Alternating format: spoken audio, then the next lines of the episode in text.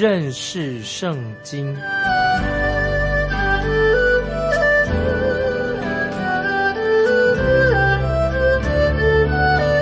认识上帝的话，把上帝的话带到全世界。本节目是由认识圣经机构和环球广播电台联合制作，欢迎收听。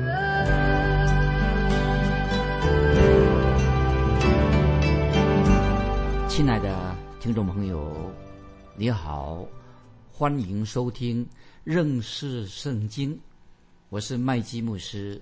我们继续看旧约的拿红书。拿红书第二章跟第三章，我们就看到很清楚，神已经决定要审判、毁灭尼尼微城，目的是要彰显神的公义，也彰显了神的良善。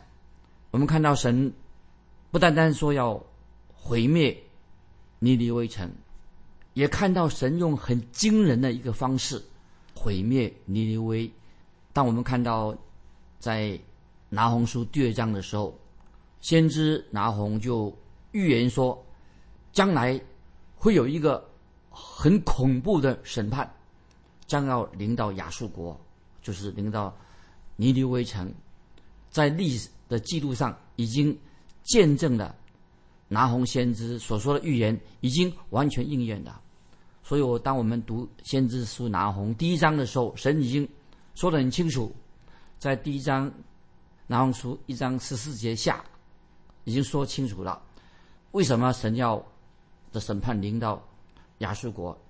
拿红书一章十四节下说：“我必因你鄙陋，使你归于坟墓。”这些经文，拿红书一章十四节下，那这就是神对亚述国所说的话，意思是说，我要使你归于坟墓啊，就是要你的国家。就是要归于坟墓，就要结束了，亡国了。后来事情历史上已经证明了，就成就了这个事实。那现在我听众朋友，我们来看拿红书第二章第一节，拿红书二章一节这样说：尼尼微啊，那打碎邦国的上来攻击你，你要看守保障，谨防道路，使腰强壮，大大勉励。拿红书二章一节什么意思？这里经文说明了，说明什么呢？就做到马代波斯跟巴比伦联军，就是预言未来的马代波斯的军队跟巴比伦国的联军联合起来，在主前六百一十二年就把亚述这个国完全毁掉了。这个时候啊，先知拿红就已经带着很尖锐的、很讽刺的语气。告诉当时的亚述帝国，意思是说，拿红先知对他们说：“你们要好好的装备自己哦，要谨慎哦。”所以，当亚述他的军队，他们以往他们亚述军队跟别的国家作战的时候啊，都是叫做杀无赦，非常残忍。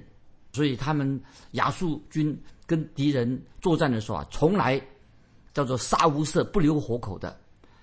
亚述国这个帝国认为他们的首都尼尼微城是坚强的不得了，没有敌人能够攻破的，并且亚述人认为他们国家的力量强大，可以抵挡一切的审判。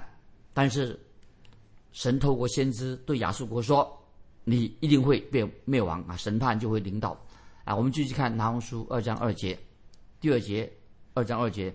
耶和华复兴雅各的荣华，好像以色列的荣华一样，因为使地空虚的，已经使雅各和以色列空虚，将他们的葡萄枝毁坏了。这些经文，拿红说二章什么意思呢？先知拿红说，亚述国将要被神审判，日子快要到了，因为神已经完成了，因为神已经。对神已经对他自己的百姓，对以色列已经做过审判了。那么神应许将要把以色列国，把以色列人让他们复国，回归到故土。这里，所以我们读然后说二二节的时候，这里同时提到雅各跟以色列，意思就是指北国以色列以及南国犹大。雅各跟以色列是代表啊南国的犹大以及北国的以色列。那死地空虚的是指什么意思呢？死地空虚的是指到神的对针对神的百姓这些敌人啊，这敌人要对付神的百姓，特别。神百姓的敌人是指谁呢？就指，当然就是很清楚的，指亚述国。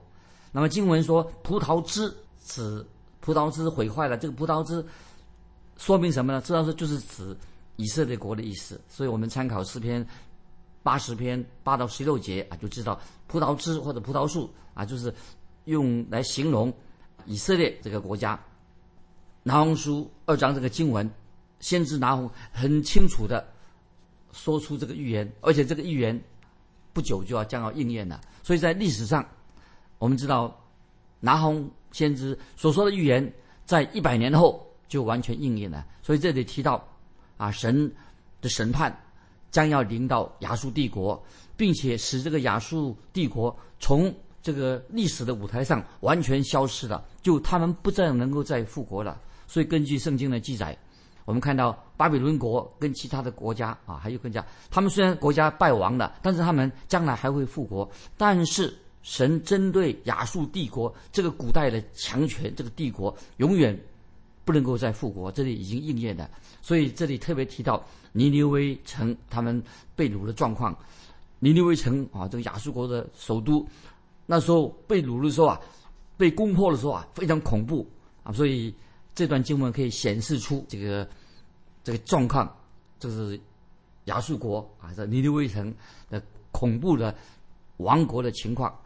这里我们可以引用这个加拉太书六章七节来形容这个亚述国它的结果。为什么亚述帝国它有这样的后果？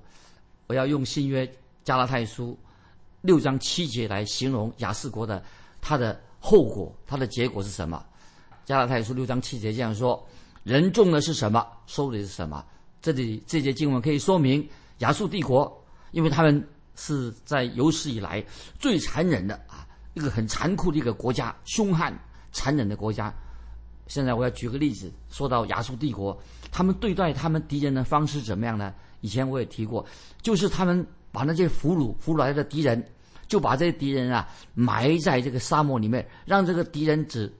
剩下一个头露在这个沙的外面，那把人整个啊埋在这个沙土里面，头啊剩下头在外，然后呢用一个绳子穿过那个敌人的舌头，把那个俘虏的舌头啊用绳子穿过，就把这个敌人呢留在那个炎热的沙漠，太阳在晒曝晒他，让敌人会发狂，因为这样发狂致死，很残忍的一种对敌人的刑法，这是。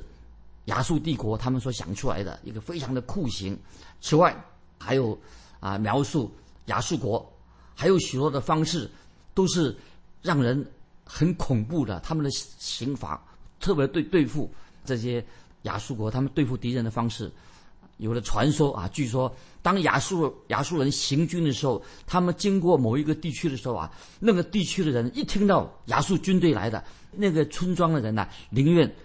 切腹自杀，他们都自杀了。他们很怕，害怕自己落在残忍的亚述军人手中，所以他们宁愿自己自杀，也不愿意落在残忍的亚述军队手中。所以在古代，亚述国是一个令人生畏、恐怖啊，一个恐怖的、一个残忍的啊一个国家。所以这里我们读先知拿红书的时候，我们又看到这个看到亚述军队。他们就这个时候，他们有所行动了。这次亚述人他们有所行动是什么行动呢？这次乃是知道亚述军他们要撤退的，他们已经没有力量再做一个侵略者了。那么我们将来会看到，这是马代波斯兴起了，巴比伦国兴起了，他们联手会把这个亚述国啊把它打败啊。我们继续看拿红书二章第三节，二章三节拿红书，他勇士的盾牌是红的。精兵都穿朱红衣服，在他预备征战的日子，战车上的钢铁闪烁如火，薄木把的枪，薄木把的枪也抡起来了。这就讲到啊，这狼叔二章三节啊，说到说到这些这个亚述的军队，他们的勇士盾牌什么是红色的？这个红色的盾牌不是说这个铜牌用血把它染红了，不是这个意思，就是有人会这样联想啊，就是他们用血来把这个盾牌啊染红了，这是这种联想。其实亚述人呢，这亚述帝国这个国家的人呢，特别喜欢红色，或者他们喜欢朱红色，所以亚述人他们的艺术品呢，都可以看到颜色都是红色的，因为他们亚述帝国的人呢，很喜欢红色，所以他们制造他们的武器各种东西啊，都用。红色的，所以因此有些圣经学者就相信说，他们所用的这个铜制的盾牌，尤其他们铜制的盾牌啊，在阳光反射之下也会显出这个红色的。那么亚述人为什么要这样做呢？那么圣经的学者认为啊，为亚述人为什么喜欢红色的？他认为红色可以吓阻敌人。如果谁要跟亚述军队对敌的话，让敌人害怕，红色会吓吓阻敌军。当两军交战的时候啊，我们知道两军如果两个敌国互相为敌的国作战的时候，都会虚张声势。当然，他其中目的之一是什么样呢？你要先吓阻啊，先把敌人吓破胆啊。所以当时他们作战的方式啊，就是先让敌人吓破胆，让他们害怕。那么，所以这个二章三节，拿红书啊，他精兵都穿朱红衣服，我们又看到。啊，这个红色的衣服是什么呢？亚述军队的红衣服制服，军人制服是红色的。那么为什么就要让敌人吓破胆？所以在经文说，在他预备征战的日子，战车的钢铁闪烁如火，薄木马的枪也抡起来啊！这个是什么意思呢？就是指当时这个亚述的战车，他们是用钢铁做装装备啊，他们的军备用钢铁。那么亚述人。他的战车哈，他不是用木头制造的，听众朋友了解哦，他们已经很进步了，不是用木头制造的。当时的埃及开罗哈，开罗这个埃及人呢，在那个时代啊，他们仍然什么？埃及所用的战车啊，还是用木头打仗的。他们那时候埃及人是用木头来制造他们的战车，可是这个亚述人他们的军队已经什么？已经用铁的，有钢铁，所以用战车上钢铁如闪射的火，薄木瓦的枪。也抡起来的，说他们已经用什么？用钢铁来制造他们的战车，所以表示说，当时的亚述人已经，他们的军队拥有啊最新型的这个战车来作战啊。我们继续看《亚红书》第二章第四节，《亚红书》二章四节，车辆在街上疾行，在宽阔处奔来奔去，形状如火把，飞跑如闪电。这是形容什么呢？这个经文形容说。他们的军队，军军队的状况。这节经文，听众朋友，有些解经家哈啊做了灵异解经啊，一个错误的解释，解释错了。在这里啊，这里听众朋友提醒听众朋友，拿红先知所说的啊，就是说到亚述的战车跟敌人的战车，他们互相交战的实况啊，就讲到车辆在街上疾行，在宽阔处奔来奔去，形状如火把，飞跑如闪电，是讲说亚述军啊跟敌军交战的实况。就是说，当敌人来攻打亚述国的时候啊，他们面对的什么呢？就是说，亚述军哈，他军人他这个防卫非常的完善，他们保护了尼维城啊，尼尼微城啊，保护的很好。所以曾经有一位希腊哲学家就说啊，尼尼微城怎么样啊？就形容这尼尼微城，它的军备怎么样？他说，尼尼微城是一个坚固的堡垒，它有一千五百个高塔，每个高塔有两百尺高。为什么呢？这什么用呢？就是。尼尼微城啊，他当被敌人围攻的时候啊，因为他们在高的地方啊，他们可以看见敌人的进攻，所以他有一千五百个高塔，每个高塔有两百尺高。可是后来尼尼微城被围攻的时候，被敌人围攻的时候啊，出现什么事情呢？有一件事情发生，就是底格里斯河的河水啊，忽然间暴涨，底格里斯河暴涨，就那个时候啊，在尼尼微城里面发生就大洪水。那么洪水就冲毁了尼尼微的围墙，围墙冲毁了，因为洪水更厉害的做了那些要攻击尼尼微城的人呢，这些敌军所做不到的事情，所以洪水就把尼尼微城城墙冲破了。因此，这个敌军那么就能够长驱直入，就攻进去的，把尼尼微城打败的。所以马代波斯后来巴比伦巴比伦军队，他们就敌人就打开了那个灌溉的水闸，让大水啊，连那个尼尼微城的皇宫亚述人的皇宫尼尼微城的皇宫也被什么被水完全淹没了。于是尼尼微的敌人亚述国的敌人就把亚述国打败了。亚述国变成王国了，所以城墙裂了一个大洞，敌人啊战车冲进尼尼微城，所以这个第四节的经文，二章四经文就描述当时的这个战车交战了的状况。那么今天啊，听众朋友，当我们解释经文的时候啊，就是要解释预言的方式啊，有时不能够乱解释啊。听众朋友，如果我们解释这个。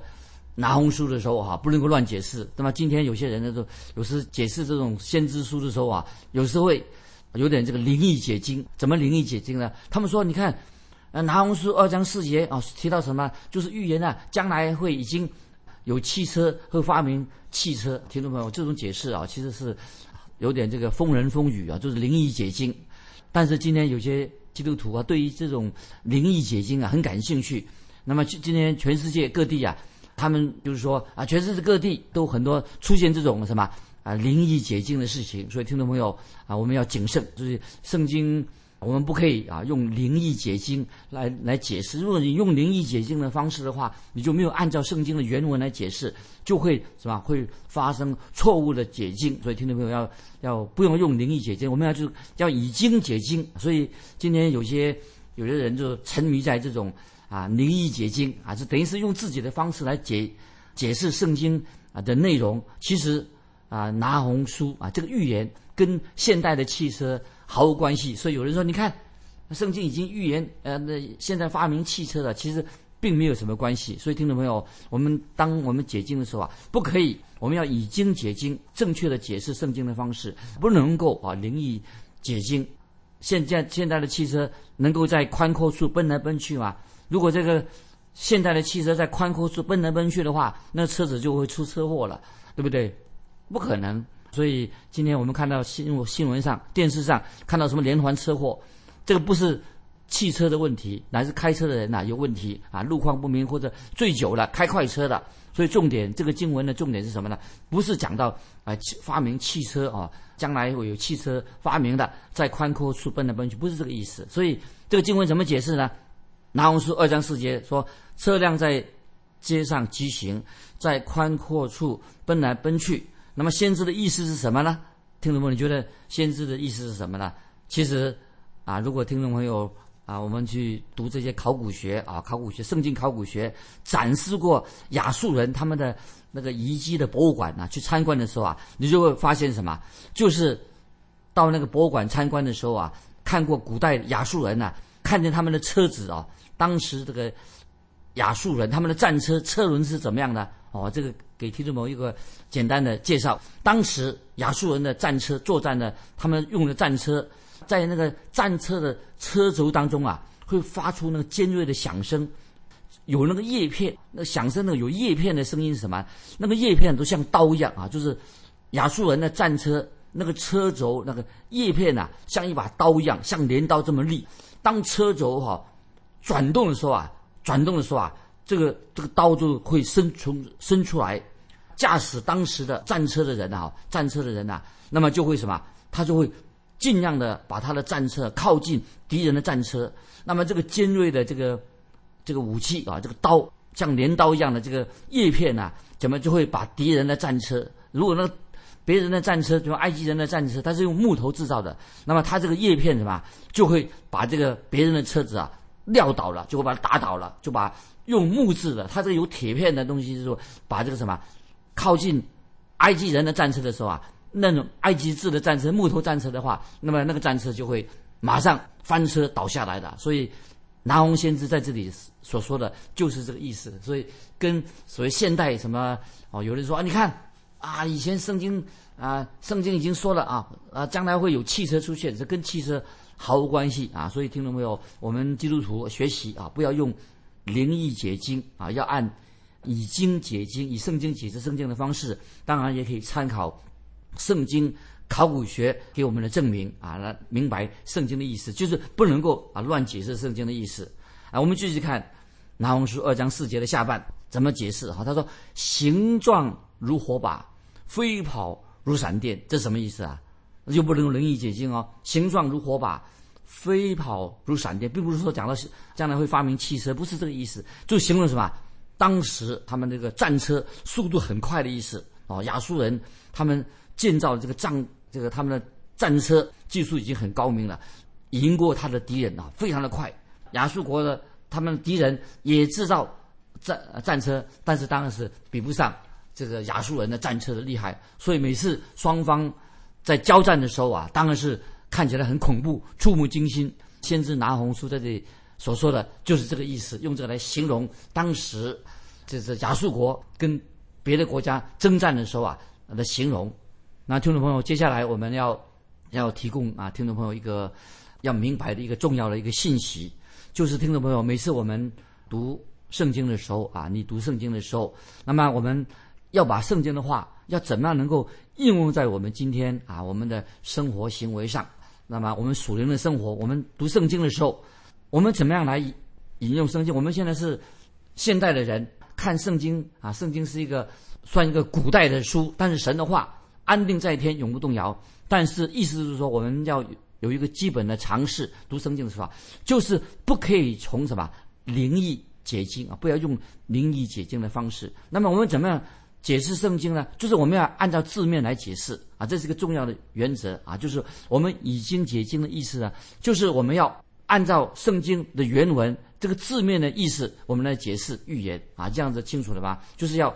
按照圣经原来的意思来解释，不可以用灵异方式来解释圣经。那这是一个重要的原则，帮助我们听众朋友明白，我们要用已经解经的方式啊，用圣经来解释圣经啊，不可以自己的胡思乱想啊，那个来解释圣经啊，不能够有什么所谓的什么灵异解经，不是的。我们按照圣经原文的意思、字面上的意思来解释，然后呢，应用在我们的生活上。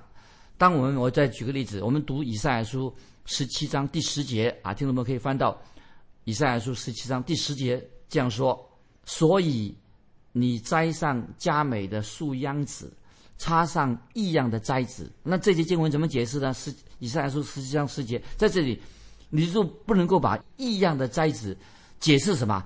解释说啊，这个异样的栽子啊啊，就是常常见的。你不能把异样的栽子解释成什么常见的柳橙树，因为。柳橙树，这个柳橙树是产地就是以色列。那甚至在远古的所罗门的时代，那个地方都是长满了这个柳橙树。所以在我们读所罗门雅歌啊，旧约的雅歌二章三节的时候啊，呃，引用这个雅歌所罗门所写的雅歌二章三节说：“我的良人如同苹果树。”其实这里苹果树的解释。原文其实不是叫做苹果树，是叫做还是指什么？指柳橙树，不是紫苹果是，这是柳橙。所以我的意思是什么呢？就是我们啊一直在强调，听众朋友，我们不可以随便更改圣经的意思，特别是用这个灵异解经啊，我们要用已经解经的的方式，不要用这种灵异解经的方式，那变成说我们的啊就会会解释错误。所以听众朋友，我再提醒听众朋友说，我们看。要用约拿书跟拿红书这两卷小先知书啊，啊来做一个比较，一起来读这个最好。我们在提醒听众朋友，这两卷书是相关的。首先，我们可以从这个约拿书当中看见什么呢？我们要记得提醒听众朋友，约拿书啊，这个先知啊，他所讲的并不是说预言，不是讲的将来的事情。约拿书所说的是什么呢？约拿书里面内容是什么呢？就是先知约拿他去。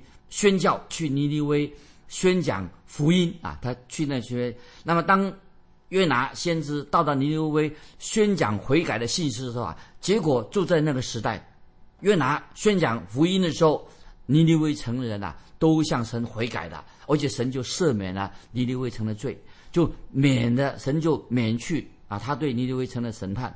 但是，一百年之后，尼尼微城啊，他们又。那人就是亚述国的人呐，又远离了、离弃了耶和华独一的真神，所以在一百年之后，神又兴起了先知拿红出来，对亚述国说话，这已经在一百年之后的事情。那么，所以先知拿红就对尼尼微城说话。因此，所以我们看到拿红书，他用很明显的预言说明什么？说清楚了，就是说说明尼尼微城将要被毁了。果然，这个预言就应验了。所以，直到现在，经过考古学家啊，在十九世纪一八五零年啊，考古学家终于发现了这个尼尼微。这个遗址，尼尼微这个考古学哈，考古学家、圣经考古学家发现尼尼微城这个遗址。那么从这个这个遗迹里面哦，从这个挖掘出来的东西以后啊，我们对当时发生对尼尼微城啊跟亚述人呐啊他们的历史就有更清楚的了解了啊。所以这是考圣经考古学啊，对对那些明白圣经会有更多的一个了解。让我们更明白啊神的话。那今天时间的关系，我们就到这里告一段落。听众朋友，我要问你一个问题哈：当你读圣经的时候啊，有时对那段经文不了解、看不懂的时候啊，你该怎么办？欢迎听众朋友来信来分享，来信分享。当你看不懂那段经文的时候啊，你怎么样处理啊？来信可以欢迎来信寄到环球电台。